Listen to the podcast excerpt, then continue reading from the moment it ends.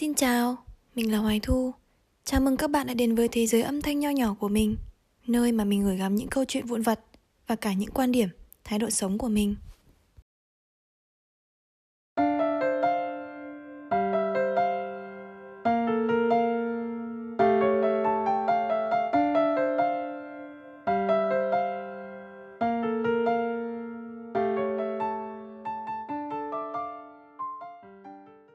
Chủ đề hôm nay mình đặt ra thì tất nhiên vẫn sẽ phù hợp với những cô gái hơn rồi.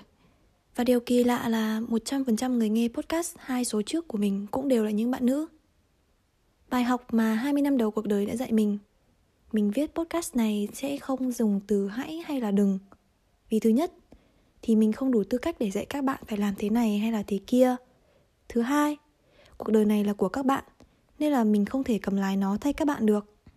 Thế nên là mình sẽ dùng từ mong vì các bạn ghé lại podcast này. Mình rất biết ơn vì điều đó. Nên là mình sẽ xem như chúng ta là bạn, để mình có thể chia sẻ những bài học mà mình rút ra được từ chính trải nghiệm của bản thân. Bài học đầu tiên của mình đó là, nỗ lực bao nhiêu là đủ. Thực ra thì mình cũng không biết câu trả lời đâu. Có một câu mà mình từng đọc của tác giả Ginny Linh trong cuốn sách Tuổi trẻ của chúng ta sẽ xanh mãi mãi đã viết như thế này. Kết quả của những sự lựa chọn luôn là một điều bí ẩn mà ta phải thử mới biết được. Giống như việc trồng một cái cây cho dù giống tốt đến đâu, chăm sóc tốt cỡ nào, nhưng mà việc kết trái đắng hay là trái ngọt thì vốn dĩ không nằm trong khả năng của chúng ta. Ngẫm nghĩ lại thì mình thấy câu văn này rất là đúng. Chắc hẳn là các bạn đã từng than trời than đất là tại sao, tại sao mình cố gắng, mình nỗ lực như vậy rồi mà vẫn không thể đạt được kết quả như mong đợi. Mình cũng vậy. Hai lần ăn trái đắng nhất của mình. Một là trượt đội tuyển văn quốc gia, hai là trượt nguyện vọng một đỗ vào đại học. Mình thì đã khóc rất là nhiều. Mình cho là công sức của mình bỏ ra đổ sông đổ bể. Nhưng mà khi mà thời gian trôi qua Mình nhìn lại mình ngày đó Mình lại thấy là mình đã có sự thay đổi lớn về tư duy. Bản thân mình nghĩ là dù không đạt được kết quả tốt Nhưng mà cái quá trình mình nỗ lực trong những cái năm tháng ấy thì đã tạo cho mình những cái kỹ năng mà chỉ rèn lâu mới có được. Như hiện tại thì kỹ năng đọc hiểu, viết lách rồi sáng tạo của mình khá là tốt và điều đó thì khiến mình thấy tự tin vào bản thân. Thực ra ấy, thì mình là người khá là nhút nhát và tự ti nên là để suy nghĩ theo hướng khác và thay đổi cái điểm yếu này của mình một cô bạn đã từng bảo với mình là đó không phải là cái mà mày tự tin mà là cái để mày tự hào. Mình bỗng nhiên cảm thấy cái nhận định đó rất là đúng đắn. Vì thế mà hiện giờ mình cảm thấy tự hào về bản thân. Hiện tại thì mình vẫn thấy ấm ức rồi không phục bởi vì tính mình cũng khá là ngang, nên mình nghĩ điều này cũng là dễ hiểu. Nhưng mà thay vì cứ giày vò mãi vào những kỷ niệm buồn xưa cũ cũng là chuyện không nên, bởi vì mình trân trọng giây phút hiện tại. Sống cho ngày hôm nay, biết ơn những điều đã qua đã tạo nên con người mình bây giờ. Bên cạnh đó thì mình không cho rằng là những điều mình làm trước kia là vô nghĩa. Ví dụ nhé ví dụ như là việc mình đang làm podcast này chẳng hạn, mình vẫn rất là chăm chút và tâm huyết với nó và tất nhiên là thính giả của mình cũng không hề nhiều, mà thực ra là rất là ít ỏi. Nhưng mà mình vẫn rất biết ơn và cảm thấy hạnh phúc về điều đó. Bởi vì đây là nơi lưu giữ cảm xúc của mình và mình có thể thoải mái chia sẻ nó, viết nó ra. Bên cạnh đó thì mình nghĩ là đây cũng là cơ hội và đây cũng là quá trình để mình rèn luyện lại kỹ năng viết của mình hay là kỹ năng góp nhặt ý của mình. Nên là mình thấy điều này không hề là vô nghĩa. Và cũng có người lắng nghe mình chia sẻ, lắng nghe những câu chuyện của mình. Thế là được rồi, thế là ổn rồi.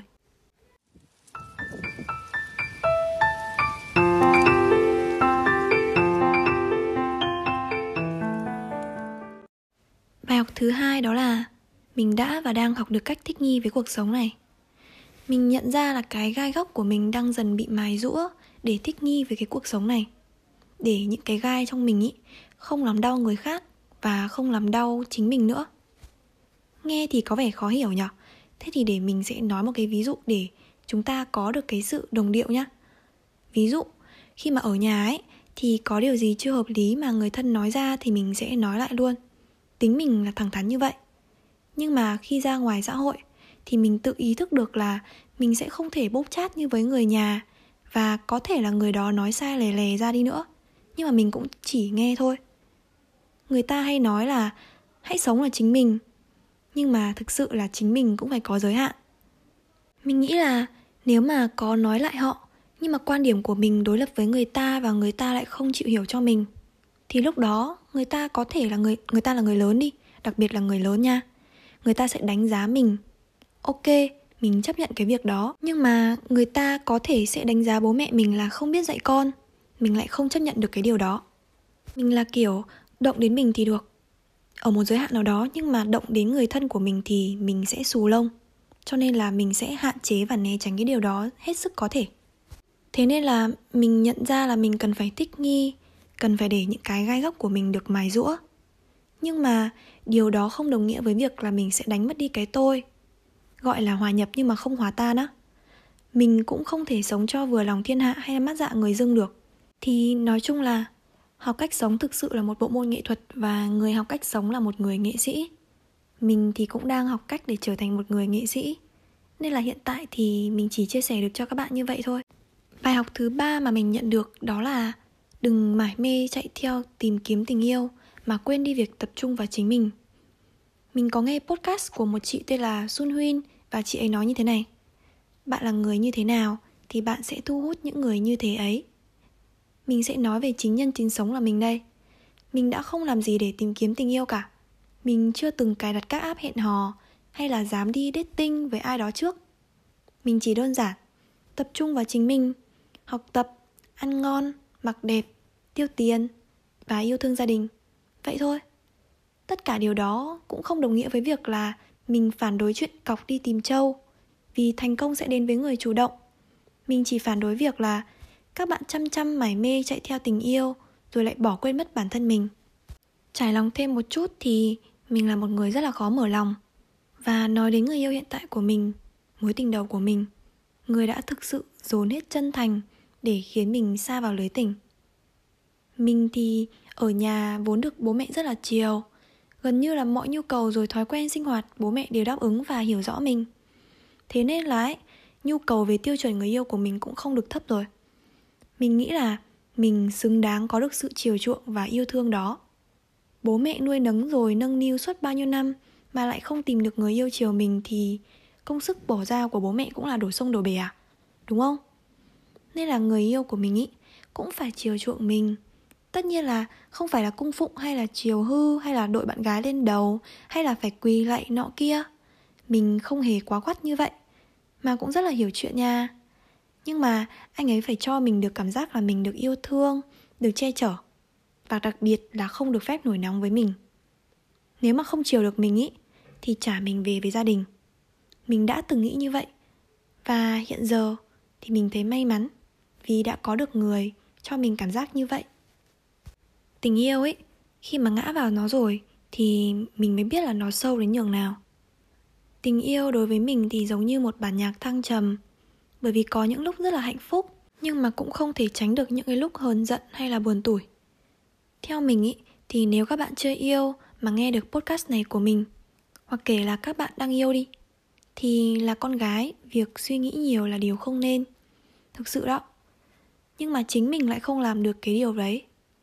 Bởi vì khi càng suy nghĩ, càng để tâm vào nó thì bạn lại càng bị nó giày vò. Nên là cứ sống nhẹ nhàng, bớt nghĩ, bớt nhạy cảm thì thực sự là một điều rất là cần thiết. Nhưng mà mình cũng nghĩ là nếu mà bạn thực sự yêu đủ sâu và đủ chân thành, thì việc suy nghĩ nhiều là điều không hề tránh khỏi.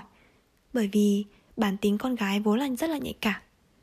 Nên những cái lúc buồn tủi thì mình thường chấp nhận nó và coi nó như là một bộ phận của tình yêu.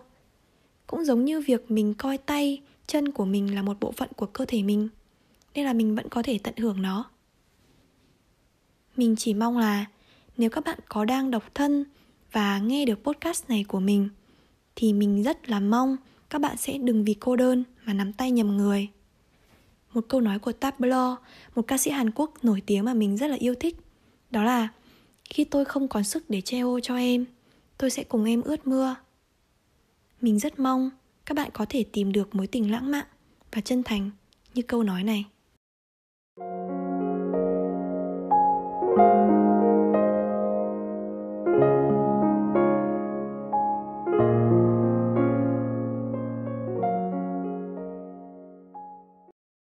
Lời cuối cùng như thường lệ thì mình rất cảm ơn vì các bạn đã lắng nghe đến tận bây giờ. Hy vọng là chúng ta sẽ có được một sự đồng điệu nhất định nào đó. Rất mong được gặp lại các bạn ở số podcast sau của mình. Và các bạn hãy giữ gìn sức khỏe nha. Uống vitamin C thật là đều và không được chủ quan. Thực hiện đúng 5K. À không, bây giờ các bạn chỉ cần đeo khẩu trang rồi hạn chế tiếp xúc với nhiều người nhất có thể. Vì thực sự mình quen nhiều F0 lắm.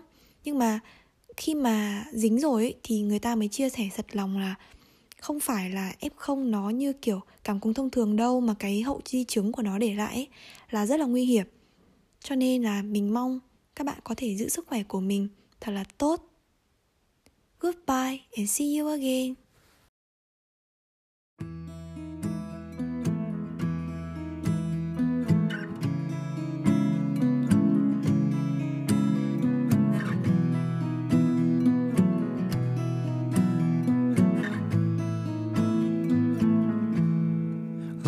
Can hurt. Loving can hurt sometimes. But it's the only thing that I know. When it gets hard,